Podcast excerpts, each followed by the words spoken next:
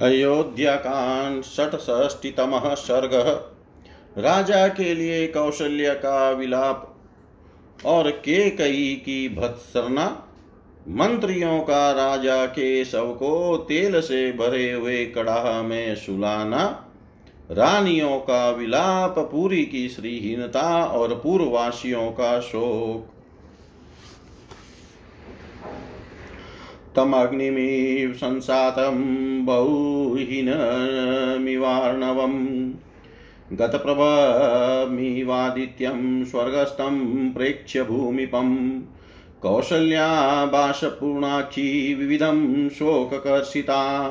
उपगृहं शिरोराज्ञ केकयी प्रत्यभाषत भूजीवी आग जलहीन समुद्र तथा प्रवाहीन सूर्य की भांति शोभाहीन हुए दिवंगत राजा का शव देख कर कौशल्या के नेत्रों में आँसू भर आए।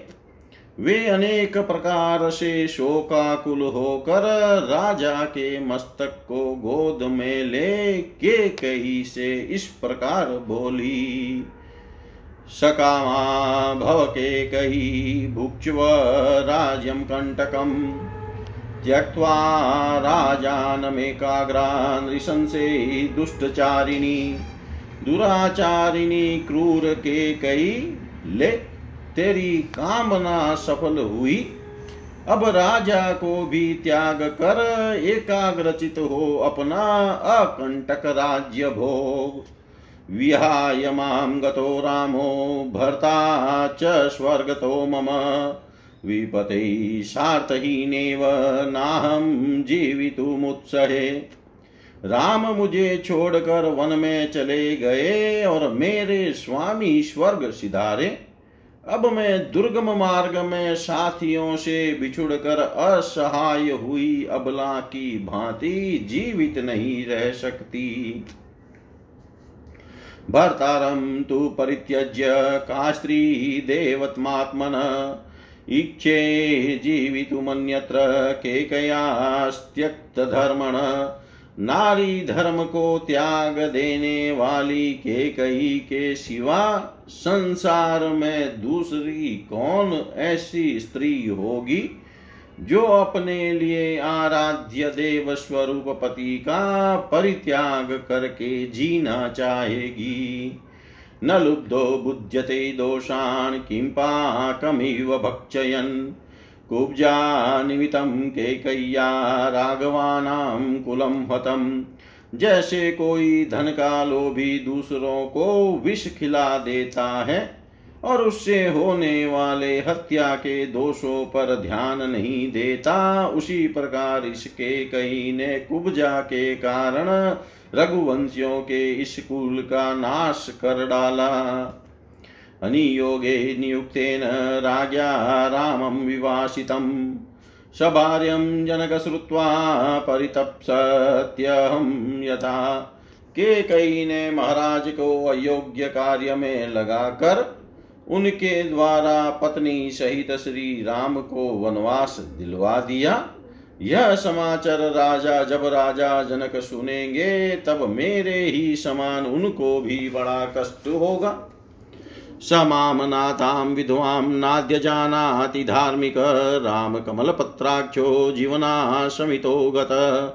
मैं अनाथ और विधवा हो गई, यह बात मेरे धर्मात्मा पुत्र कमल नयन श्री राम को नहीं मालूम है। वे तो यहाँ से जीते जी अदृश्य हो गए हैं।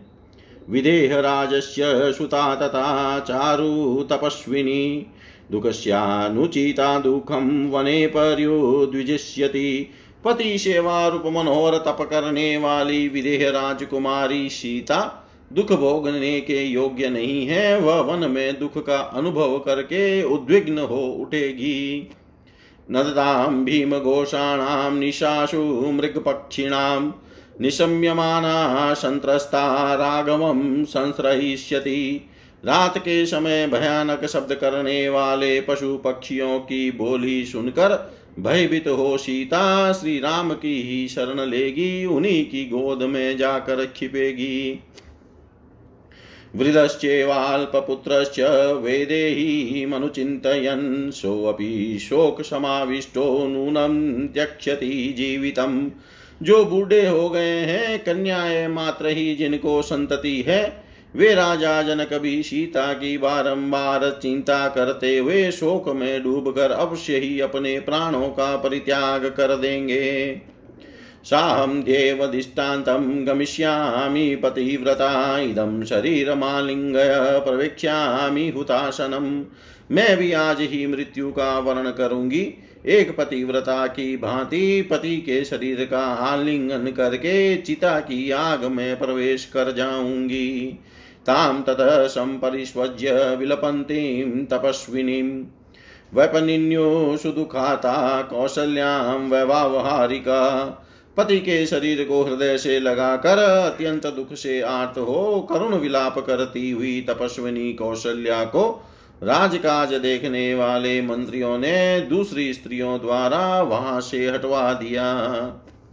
तेल द्रोण्याम तदा मात्या संवेश्य जगती पतिम राज्य सर्वाण्यथादिष्टाश्चक्रु कर्माण्यनंतरम फिर उन्होंने महाराज के शरीर को तेल से भरी हुई नाव में रखकर वशिष्ठ आदि की आज्ञा के अनुसार शव की रक्षा आदि अन्य सब राजकीय कार्यों को संभाल आरंभ कर दी। न तु सङ्कालनं राज्ञो वीणापुत्रेण मन्त्रिण सर्वज्ञा कर्तुमिषुस्ते ततो रक्षन्ति भूमिपम्। वे सर्वज्ञ मंत्री पुत्र के बिना राजा का दाह संस्कार न कर सके, इसलिए उनके शव की रक्षा करने लगे। तेल द्रोण्याम साहितम तम सचिवेस्तु नराधिपम हामृतोऽयमिति ज्ञात्वा स्त्रियस्तापर्यदेवयन्। जब मंत्रियों ने राजा के शव को तेल की नाव में सुलाया, तब यह जानकर सारी रानिया, हाय, ये महाराज परलोकवासी हो गए। ऐसा कहती हुई पुनः विलाप करने लगी। बाहुनोच्छ्रित्य कृपणान्नेत्र प्रस्त्रवर्णे मुखे रुद्र, रुदत्य शोक संतप्ता कृपणं पर्यदेवयन। उनके मुख पर नेत्रों से आंसुओं के झरने झर जर रहे थे। वे अपनी भुजाओं को ऊपर उठाकर दीन भाव से रोने और शोक संतप्त हो दयनीय विलाप करने लगी। हा महाराज रामेण सततं प्रियवादिना विहीना सत्यसन्धेन किमर्थं विजहासिन। वे बोली, हा महाराज, हम सत्य प्रतिज्ञ एवं सदा प्रिय बोलने वाले अपने पुत्र श्री राम से तो बिछड़ू ही, बिछड़ू, बिछुड़ी ही थी। अब आप भी क्यों हमारा परित्याग कर रहे हैं? के कया दुष्ट भावाया राघवेन विवर्जिता कथम सपत्न्या वत्स्याम समीपे विधवा वयुम। श्री राम से बिछुड़कर हम सब विधवाएँ इस दुष्ट विचार वाली सौत के कही के समीप कैसे रहेगी? स ही नाथ स चास्माकं तव च प्रभुरात्मवान्। वनं रामो गत श्रीमान विहाय नृपति श्रियम। जो हमारे और आपके भी रक्षक और प्रभु थे, वे मनस्वी श्री रामचंद्र राजलक्ष्मी को छोड़कर वन चले गए। त्वव्यातेन च वीरेण विना व्यसन्मोहिता कथं वयं निवत्स्याम केकय्या च विदूषिता। वीरवर श्री राम और आपके भी न रहने से हमारे ऊपर बड़ा भारी संकट आ गया, जिससे हम मोहित हो रही हैं। अब सौत के कही के द्वारा तिरस्कृत हो, हम यहाँ कैसे रह सकेंगी? यथा च राजा रामश्च, लक्ष्मणश्च, महाबल, सीतया सन्तक्ता सा कर्मण्यनयास्यति जिसने राजा का तथा सीता सहित श्री राम और महाबली लक्ष्मण का भी परित्याग कर दिया, वह दूसरे किसका त्याग नहीं करेगी? ताबाष्पेण च संविता, शोकेन विपुलेन च व्यस्येष्टन्तनिरानन्दा राघवस्य वरस्त्रिय। रघुकुल नरेश दशरथ की वे सुंदरी रानियाँ महान शोक से ग्रस्त हो आँसू बहाती हुई नाना प्रकार की चेष्टाएँ और विलाप कर रही थी।